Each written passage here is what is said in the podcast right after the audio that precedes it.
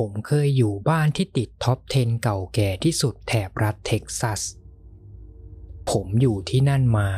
ก็น่าจะตั้งแต่ตอนผมอายุประมาณ 11 ปี แล้วก็ย้ายออกช่วงตอนอายุ 18 ปี เรื่องที่ผมเจอมา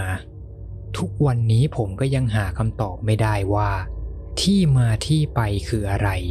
หรือมันเกิดขึ้นได้ยังไง แต่เจอมาขนาดนั้น ผมก็คิดได้แค่ว่า ต้องเป็นเรื่องเหนือธรรมชาติแน่นอน ผมตอบไม่ได้เป๊ะๆว่าบ้านหลังนั้นสร้างเมื่อตอนปีไหน และแวกที่ผมอยู่ บ้านส่วนใหญ่จะอายุเฉลี่ยปาไปอยู่ที่ประมาณ 70-80 ปี แล้วบ้านที่ผมอยู่คือติดท็อปเก่าแก่ที่สุด นึกดูแล้วกันครับว่าบ้านผมจะเก่าขนาดไหน ครั้งแรกที่เราย้ายเข้ามาอยู่ ทุกอย่างก็ดูปกติดี ยกเว้นอย่างหนึ่ง ที่สะดุดตาพวกเราทุกคนในครอบครัวมากๆ นั่นก็คือบ้านหลังนี้ มันมีห้องลับห้องหนึ่งด้วย พอพ่อกับแม่บอกว่า เจอห้องลับที่สร้างแอบอยู่ในห้องนอนห้องหนึ่ง ผมกับน้องสาว เราก็ตื่นเต้นมากๆ ถึงขั้นที่ว่าเถียงแย่งกันว่าใครจะได้ห้องนอนห้องนี้ และสุดท้ายก็เป็นผมที่ได้ไป โชคดีมากที่ห้องนอนอีกห้องหนึ่งตกแต่งด้วยวอลเปเปอร์ดอกไม้สีชมพู น้องสาวเลยเปลี่ยนใจไปนอนอีกห้องหนึ่งให้ ถ้าพูดว่าห้องลับ พวกคุณอาจจะจินตนาการว่า เป็นห้องที่มีกลไกซับซ้อน หรือดูหลอนน่ากลัว แต่ส่วนตัวผมคิดว่ามันไม่ได้ดูลึกลับน่ากลัวอะไรขนาดนั้น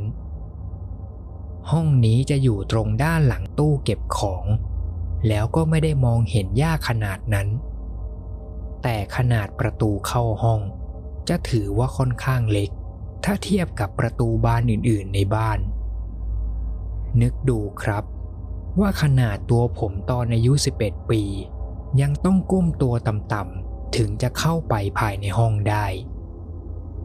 ผมคิดว่าห้องนี้น่าจะเป็นห้องสำหรับให้เด็กเล็กใช้ สิ่งที่น่าสนใจอีกอย่างเกี่ยวกับห้องนี้ก็คือตัวประตูเข้าห้อง ดูจากสนิมที่เกาะกับลูกบิดเยอะมาก ผมเดาว่าห้องนี้คงน่าจะถูกสร้างมานานทีเดียว แล้วลูกบิดกับรูกุญแจสำหรับล็อกห้อง ก็มีแค่ตรงด้านนอกห้องเท่านั้น ด้านในห้องจะไม่มีรูกุญแจรวมถึงลูกบิดประตู แล้วพอเปิดประตู เราก็ต้องมุดตัวผ่านช่องทางเดินเล็กๆ ถึงจะเข้ามาภายในห้องได้ แต่ระยะทางของช่องทางเข้า มันไม่ได้ไกลมาก คิดว่าน่าจะแค่ไม่กี่ฟุต ส่วนเรื่องของบรรยากาศภายในห้องลับ ก็ไม่มีอะไรมาก ห้องนี้จะมีทางเข้าออกแค่ทางเดียว ก็คือประตูลับตรงตู้เก็บของเท่านั้น ในห้องไม่มีหน้าต่าง และแสงไฟอย่างเดียวที่มีในห้องนี้ ก็คือหลอดไฟเล็กๆ ดวงเดียวที่แขวนอยู่กลางเพดาน ส่วนกำแพงรอบห้องก็ถูกปิดด้วยวอลเปเปอร์สีขาว ไม่มีเฟอร์นิเจอร์เหลือจากเจ้าของบ้านคนเก่าแม้แต่ชิ้นเดียว ไม่สิ ผมต้องบอกว่าห้องนี้เจ้าของบ้านคนเก่าไม่น่าจะเคยได้ใช้ห้องมาก่อน ผมเข้าใจว่าห้องลับนี้ น่าจะถูกปิดตายมานานมาก จนกระทั่งครอบครัวของเรามาเจอ แล้วดูจากสภาพภายในห้องที่มีฝุ่นเกาะเยอะมากด้วย ครั้งแรกที่พ่อกับแม่เจอห้องนี้ พวกเขาก็ตั้งใจอยากจะใช้เป็นห้องเก็บของเล่น แต่ก็ไม่แน่ใจว่าเพราะอะไร พ่อกับแม่ก็เปลี่ยนใจไม่ใช้ห้องนี้ พวกเขาอาจจะกลัวว่า ห้องมันเล็ก และตอนเราเข้าไปในห้องนั้น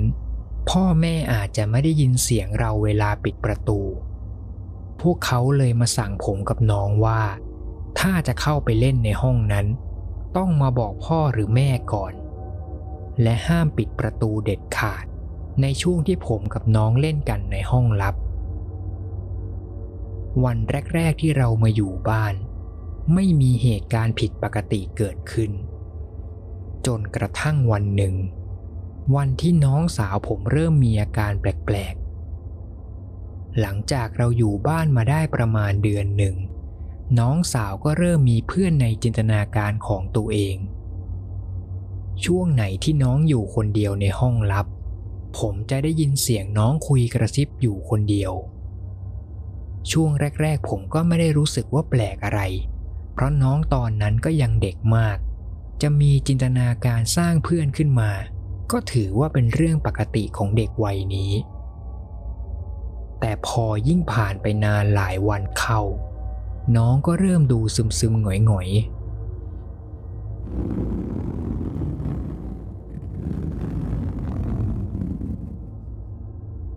หลังจากนั้น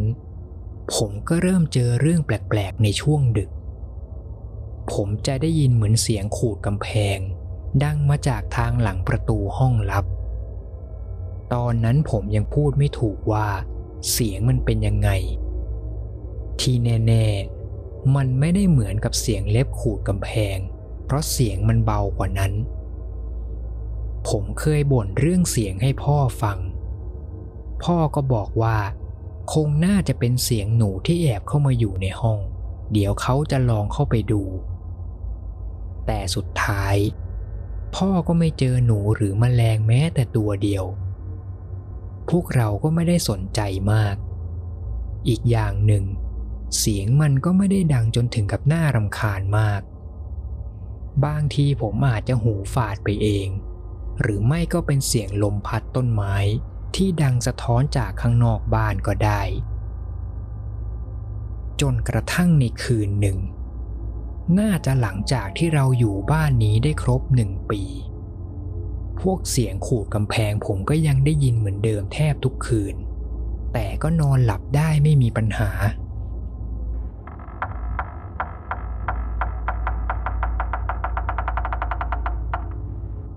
ช่วงที่กำลังเคลิ้มหลับ ผมรู้สึกว่าได้ยินเสียงประตูแง้มเปิดตรงตู้เก็บของ ผมเลยลืมตามองไปตรงนั้น แล้วผมก็ได้เจอจริง ๆ ประตูทางเข้าห้องลับถูกเปิดออก ผมเลยลุกขึ้นจากเตียง แล้วค่อยๆเดินเข้าไปดู ถึงใจหนึ่งจะกลัวหน่อยๆ แต่อีกใจก็ยังคิดแง่ดีว่า อาจจะเป็นพ่อหรือไม่ก็แม่ เพราะก่อนหน้านี้ ผมก็บอกพวกเขาเรื่อยๆว่า เสียงขูดในห้องมันยังดังไม่เลิกพอผมกดเปิดไฟในห้อง ผมก็มาเจอกับร่างเล็กๆ ร่างหนึ่ง นั่งหันหน้าเข้ากำแพง คิดย้อนไปเมื่อคืนนั้น ผมก็ยังแปลกใจตัวเอง คือสมัยนั้นผมกล้ามาก ไม่รู้ไปเอาความกล้ามาจากไหน แทนที่ผมจะรีบหนีออกมา หรือตะโกนโวยวายเรียกพ่อกับแม่ ผมกลับยังเดินเข้าไปหาร่างนั้น ใครนะ่ะพอผมพูดออกไป ก็มีเสียงเด็กผู้หญิงตอบกลับมาเบาๆ เธออยากให้หนูเจอ ไฟในห้องไม่ได้สว่างมาก ผมเลยยังบอกไม่ได้ว่า ร่างนั้นคือใคร ผมค่อยๆเดินย่องเข้าไปหาร่างนั้นใกล้ๆ จนประชิดตัวได้ ผมก็ได้เห็น น้องสาวของผมเอง เธอนั่งหันหน้าเข้ากำแพง และกำลังเอาเล็บขูดวอลเปเปอร์พอผมจับมือน้องได้ เธอก็ร้องไห้ออกมา ผมเลยต้องรีบจูงน้องให้ลุกขึ้น และพาออกจากห้อง ต้องขอชมตัวเองในตอนนั้นที่ไม่กลัวจนสติแตก แล้วเผลอไปปิดประตูล็อกไว้ เพราะไม่อย่างนั้น น้องผมต้องติดอยู่ในห้องลับทั้งคืนแน่ๆ พอพาน้องออกมาได้แล้ว ผมก็ปิดประตูล็อกห้องลับไว้ตามเดิม และพาเธอไปส่งที่ห้องนอน คืนนั้นผมก็ยังคิดแค่ว่า น้องคงเดินละเมอ หลังจากที่อยู่เฝ้าน้องจนมั่นใจว่าน้องหลับสนิทแล้ว ผมก็กลับมาที่ห้องตัวเอง โดยที่ไม่ได้เอาเรื่องนี้ไปบอกพ่อแม่ เพราะผมคิดว่ามันไม่น่าใช่เรื่องใหญ่ เช้าวันต่อมา ผมก็ไปถามน้องว่าเมื่อคืนไปทำอะไรในห้องลับ ถามแค่นั้น น้องผมก็ถึงกับออกอาการตกใจมาก น้องบอกว่ามีเด็กผู้หญิงคนหนึ่งมาชวนให้เธอไปดูรูปวาดในห้องลับ ระหว่างที่เล่า น้องไม่ได้ถึงกับร้องไห้ แต่ดูเหมือนเธอกำลังกลัวมากๆ ผมเลยไม่ได้ถามเรื่องเด็กผู้หญิงต่อ แล้วปลอบน้องไปว่า เธอก็แค่ฝันร้าย แล้วก็เดินละเมอแค่นั้น แต่ที่แน่ๆ หลังจากวันนั้น น้องผมก็กลายเป็นกลัวห้องลับมากๆ และประกาศชัดเจนว่า จะไม่ขอเข้าไปในห้องนั้นอีกแล้ว ส่วนผมก็ยังแอบสงสัยเรื่องที่น้องเล่า พอคุยกันเสร็จ ผมเลยกลับเข้าไปสำรวจในห้องลับ และไปดูตรงที่น้องนั่งเมื่อคืนวอลเปเปอร์ตรงที่น้องเอาเล็บไปข่วน มีรูขาดเล็กๆ ผมเลยลองฉีกวอลเปเปอร์ตรงนั้นออก หลังแผ่นวอลเปเปอร์มันมีรูปวาดอยู่ เป็นรูปวาดที่น่าจะวาดด้วยสีเทียน และน่าจะเป็นฝีมือเด็กที่ไม่น่าจะโตมาก มีหลายรูปอยู่ตามกำแพง ทั้งรูปแมว รูปบ้าน แต่ในบรรดารูปพวกนี้ มันมีรูปหนึ่งที่ผมว่าแปลกมากๆ รูปที่ว่าน่าจะเป็นเหมือนรูปวาดครอบครัว มีพ่อ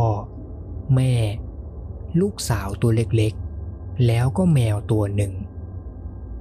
ที่ผมว่าแปลก ก็เพราะรูปวาดตัวพ่อ ใบหน้าของพ่อในรูป มันโล่งว่างเปล่า ถ้าจะมองแบบตามหลักเหตุผล ก็อาจจะพอคิดได้ว่า คนที่วาดรูปนี้อาจจะยังวาดไม่เสร็จ แต่ยังไงมันก็ยังแปลกๆสำหรับผมอยู่ดี คือลักษณะการวาดตัวพ่อ ลายเส้นมันดูแปลกๆ เหมือนกับคนที่วาดมีอาการมือสั่นตอนที่วาดไปด้วย หลังจากนั้น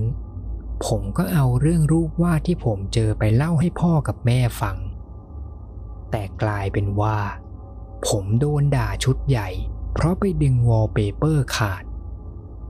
แล้วผมก็ไม่อยากจะบอกเรื่องอาการแปลกๆของน้องเมื่อคืน เพราะกลัวว่าน้องจะโดนด่าไปด้วย ผมเลยยอมรับเคราะห์โดนด่าคนเดียวเต็มๆ นั่นเลยทำให้พ่อของผมสั่งห้าม ไม่ให้เข้าไปเล่นในห้องลับอีกเลย แต่ผมก็โอเค เพราะยังไงผมก็ไม่อยากจะเข้าไปในห้องพิลึกพิลึกนั่นอยู่แล้ว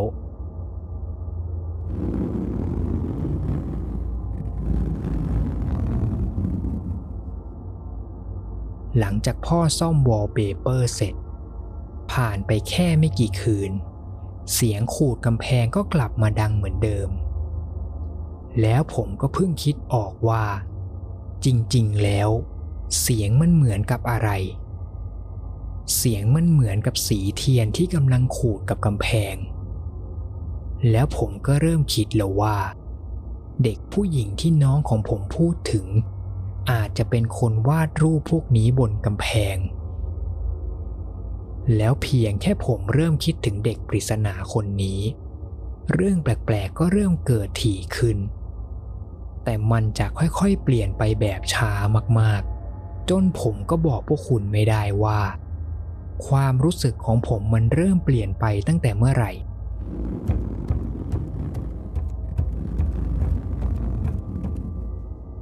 ยิ่งเวลาผ่านไป เสียงวาดรูปมันก็ยิ่งดังขึ้นเรื่อยๆ แล้วที่แย่กว่านั้น มันไม่ได้มีแค่เสียงวาดรูปบนกำแพง แต่ยังมีเสียงฝีเท้าที่เดินวนไปวนมาในห้องลับ ยิ่งผมได้ยินเสียงพวกนี้มากเท่าไหร่ ความรู้สึกของผมก็เริ่มแสดงออกมาชัดเจนมากขึ้น ผมจะรู้สึกโกรธทุกครั้งที่ได้ยินเสียงดังมาจากในห้องนั้น โดยเฉพาะช่วงที่ผมกำลังจะนอน แต่ผมก็ยังพอคุมสติตัวเองได้ และพยายามคิดในแง่ดีว่า วิญญาณเด็กผู้หญิงคนนั้น อาจจะกำลังเศร้า เลยต้องมาวาดรูปเล่นเพื่อคลายเหงา แต่แล้วในวันหนึ่ง ผมก็ทนความสงสัยไม่ไหว ผมเลยเข้าไปถามน้องสาวตรงๆ ซึ่งช่วงนั้นผมอายุประมาณ 16 ปีแล้ว ผมถามน้องไปเลยว่า เคยได้ยินเสียงในห้องลับบ้างไหม ซึ่งเธอก็ตอบว่า เธอเองก็ได้ยินเสียงมาตลอด ตั้งแต่มาอยู่บ้านนี้วันแรกๆ แต่เสียงพวกนั้นก็ไม่ได้ดังจนน่ารำคาญมาก ซึ่งตรงข้ามกับผม ผมบ่นกลับไปว่า ช่วงนี้ผมรำคาญเสียงในห้องมากๆ พอพูดแบบนั้น จู่ๆน้องก็มองหน้าผมแล้วทำท่าเหมือนเสียใจ น้องบอกว่า เวลาที่เธอได้ยินเสียงพวกนี้ มันจะทำให้เธอรู้สึกเศร้ามากๆ ยิ่งพูดถึงเรื่องนี้ต่อ น้องก็ยิ่งมีอาการเหมือนจะร้องไห้ แต่ผมก็ยังเค้นถามต่อสำหรับผม เรื่องนี้มันสำคัญมาก เพราะมันคือบ้านที่เราทุกคนต้องอยู่ น้องเลยยอมเล่าต่อว่า เด็กผู้หญิงที่น้องพูดถึง ก็คือคนเดียวกันกับที่น้องเคยคุยเล่นด้วยตั้งแต่สมัยย้ายมาอยู่บ้านช่วงแรก น้องไม่รู้ว่าเธอคนนั้นชื่ออะไร แต่ช่วงนั้นน้องจะเล่นกับเด็กคนนี้บ่อยมากๆ น้องบอกว่า เธอน่าจะมีอายุเท่ากัน แต่พอเวลาผ่านไป ยิ่งน้องผมเริ่มโตขึ้นเด็กผู้หญิงคนนั้นก็เริ่มโตขึ้นตามด้วย แต่น้องกลับบอกว่า ยิ่งเด็กคนนั้นโตขึ้น มันก็ยิ่งดูแปลกๆ จนวันหนึ่ง น้องผมก็กลัวมาก แล้วไม่กล้ากลับไปเล่นกับเด็กผู้หญิงคนนั้นในห้อง น้องผมอธิบายว่า สภาพของเด็กคนนั้นดูไม่น่าจะมีชีวิตอยู่ได้ ตอนที่ได้ยินประโยคนั้นครั้งแรก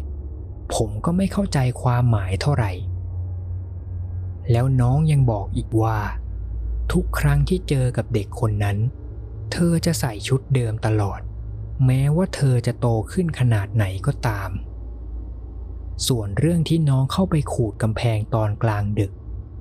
น้องบอกว่าคืนนั้น น้องไม่ได้อยากจะเข้าไปเลย แต่เธอทำให้น้องรู้สึกเศร้ามากๆ จนน้องทนไม่ไหว ต้องเข้ามาหาทางช่วยเธอ ถึงเรื่องนี้จะผ่านมานานเป็นปี แต่น้องก็ยังกลัวมากๆ ผมเลยไม่อยากจะถามอะไรต่อ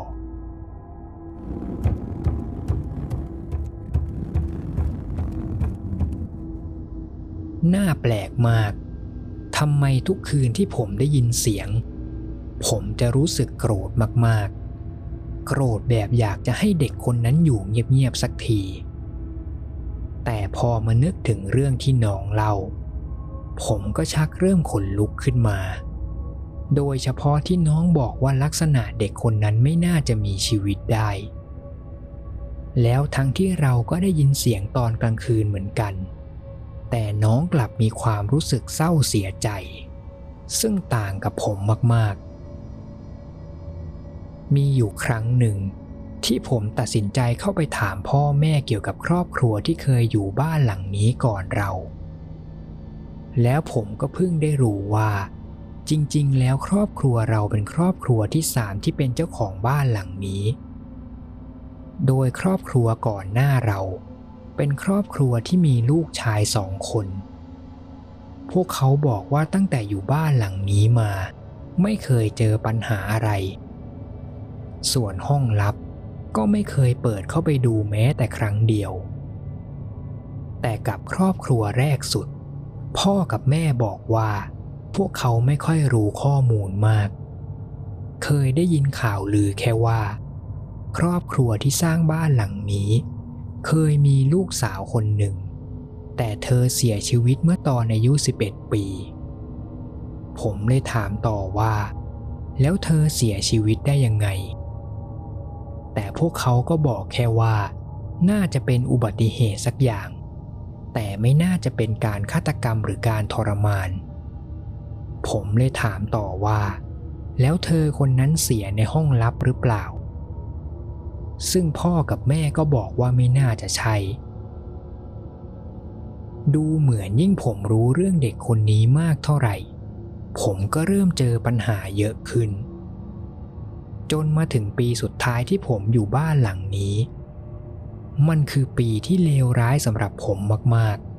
ๆ ทั้งเสียงวาดรูปกับเสียงเท้าที่เดินย่ำตลอดทั้งคืน ถ้าวันไหนผมทนไม่ไหว ผมก็จะเอามือทุบประตูห้องแรงๆสวนไปทีหนึ่ง พอทำแบบนี้ทีไร เธอก็จะเงียบไปทันที แล้วหลังจากนั้น เสียงในห้องก็จะเปลี่ยนกลายเป็นเสียงสะอื้นร้องไห้แทน แต่ก็จะเป็นแบบนี้ได้แค่ไม่กี่วัน เธอคนนั้นก็จะกลับมาทำเสียงวาดรูปเหมือนเดิม สลับกับเสียงเดินกระทืบพื้น ยิ่งมาคิดว่าผมต้องทนฟังเสียงพวกนี้มาตั้ง 6-7 ปี มันก็ยิ่งทำให้ผมรู้สึกหงุดหงิดมาก ๆ จนมาถึงวันหนึ่ง วันที่ผมไม่มีทางลืมได้ ตอนนั้นผมเพิ่งจะอายุครบ 18 ปีหมาดๆ พ่อแม่และน้องสาวไปเที่ยวต่างประเทศ ส่วนผมก็อยู่เฝ้าบ้าน เพราะต้องเตรียมตัวสอบปลายภาค คืนนั้นผมก็ทำใจแล้วว่า ยังไงเสียงเด็กนั่นต้องมาอีกแน่ ๆ ผมอ่านหนังสือเกือบทั้งคืน แต่ก็ยังไม่ได้ยินเสียงอะไรดังมาจากในห้องลับ ผมเลยคิดว่า วันนี้เธออาจจะไม่ทำเสียง จนมาถึงช่วงตอนตีหนึ่ง จังหวะที่ผมกำลังเคลิ้มใกล้หลับ ผมก็ต้องสะดุ้งลุกขึ้นจากเตียง เพราะได้ยินเสียงดังมาจากในห้องลับ เสียงเหมือนกับคนกระโดดใส่พื้นแรงๆ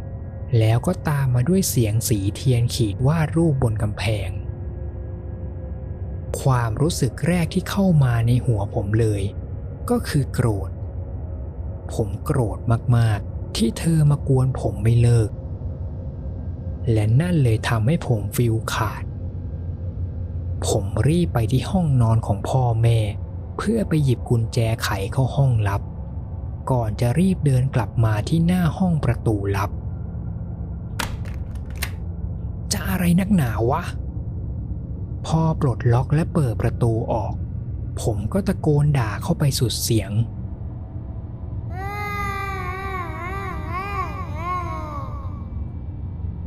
เสียงทั้งหมดเงียบไปทันที ก่อนที่จะเปลี่ยนมาเป็นเสียงสะอื้นร้องไห้แล้วผมก็ได้เจอกับร่างร่างหนึ่งอยู่ในห้อง และตอนนั้นเอง ผมก็สัมผัสได้ถึงอีกหนึ่งความรู้สึก นอกจากความรู้สึกโกรธ ผมเริ่มรู้สึกได้ว่า ผมกำลังกลัวมากๆ แต่ตัวผมยังคงคุมสติไว้ได้ ผมตัดสินใจมุดตัวเข้าไปในห้อง โดยที่ร่างนั้น ยังยืนหันหน้าเข้ากำแพงอยู่ตรงมุมห้อง ผมค่อยๆเดินเข้าไปกดเปิดไฟในห้อง และพอแสงสว่างขึ้นมา ผมก็ได้เจอกับสิ่งที่ผมไม่เคยคาดคิดมาก่อนในชีวิต ผีหรือปีศาจจากหนังเรื่องไหน พวกมันน่ากลัวสู้สิ่งที่ผมเห็นต่อหน้าไม่ได้เลย จังหวะนั้น ผมเข้าใจประโยคที่น้องเคยพูดไว้แล้ว เพราะร่างของเด็กคนนั้น มันสูงยาวผิดมนุษย์ ทั้งแขนและขาของเธอ มันผอมรีบ แถมยังยืดยาวออกมาจนน่ากลัว ผิดกับลำตัวของเธอที่ยังคงเป็นเด็ก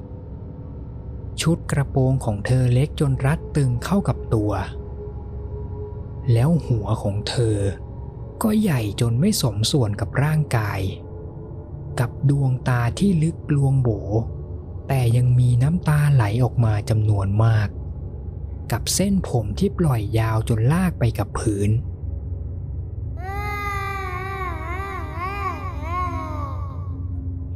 เพียงแค่ตาของเราประสานกัน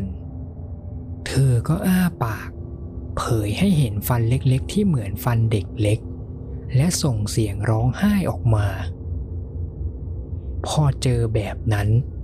ความรู้สึกโกรธที่มีก่อนหน้านี้ก็หายไปหมด เหลือเพียงความกลัวที่พุ่งถึงขีดสุด นั่นเลยทำให้ผมตัดสินใจหนี พอผมคลานหนีออกมาจากห้องลับได้แล้ว ผมก็รีบวิ่งไปที่รถของผม และขับไปอยู่ค้างคืนที่บ้านเพื่อนใกล้ ๆ แทน ยิ่งนึกภาพของเธอคนนั้น ผมก็ยังสั่นไม่หยุด ผมเลยต้องขออยู่บ้านเพื่อน รอจนพ่อแม่กลับมาแล้ว ถึงจะกลับไปที่บ้าน พอครอบครัวผมกลับมา แน่นอนว่าผมก็ต้องโดนด่าชุดใหญ่เหมือนเคย เพราะผมเปิดประตูห้องลับทิ้งไว้ ผมเลยโกหกไปว่า มีหนูหลุดเข้ามาในห้องลับ ผมเลยต้องไปเอากุญแจมาไขเปิดห้องเพื่อจะได้จับหนูไปทิ้งข้างนอก และก็น่าแปลกมาก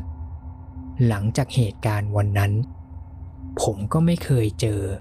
หรือได้ยินเสียงเธอคนนั้นอีกเลย ผมก็ไม่รู้ว่าทำไมจู่ๆเธอถึงหายไป แต่ผมก็หวังว่า คงไม่ใช่เพราะผมเปิดประตูแล้วปล่อยเธอหลุดออกไปข้างนอก เหมือนในหนังเรื่องเดอะริง แต่ถ้าผ่านมาหลายวันแล้ว ยังไม่มีอะไรเกิดขึ้น บางทีเธอคนนั้นอาจจะไปอยู่ที่อื่นแล้ว หรือไม่ก็ไปอยู่ในภพภูมิของเธอ แต่จะเพราะอะไรผมก็ไม่สนแล้ว เพราะหลังจากที่ผมสอบติดเข้ามาหาวิทยาลัย พ่อกับแม่ก็ย้ายไปอยู่บ้านหลังใหม่ และเราก็ไม่ได้กลับไปที่บ้านหลังนั้นอีกเลย จนถึงทุกวันนี้สำหรับเรื่องที่เกิดขึ้นทั้งหมด ผมก็มีทฤษฎีอยู่อย่างหนึ่ง เธอคนนั้นน่าจะเป็นลูกสาวครอบครัวที่สร้างบ้านหลังนี้ แล้วในช่วงที่เธอมีชีวิตอยู่ ผู้ชายในครอบครัวอาจจะรังแกหรือเกลียดเธอมากๆ หรืออาจจะถึงขั้นทำร้ายร่างกาย ส่วนผู้หญิงคนอื่นๆ ในครอบครัว อาจจะรู้สึกสงสารเด็กคนนี้มากๆ นั่นเลยทำให้ผมกับน้องสาว เวลาที่ได้ยินเสียงถึงมีความรู้สึกที่ไม่เหมือนกัน แต่ก็นั่นแหละครับ มันก็แค่ทฤษฎีที่ผมคิดเอง เรื่องจริงเป็นยังไง ผมก็ตอบไม่ได้ และนี่ก็คือเรื่องที่ผมเจอมาทั้งหมดครับ ขอบคุณทุกคนที่รับฟังเรื่องราวนะครับ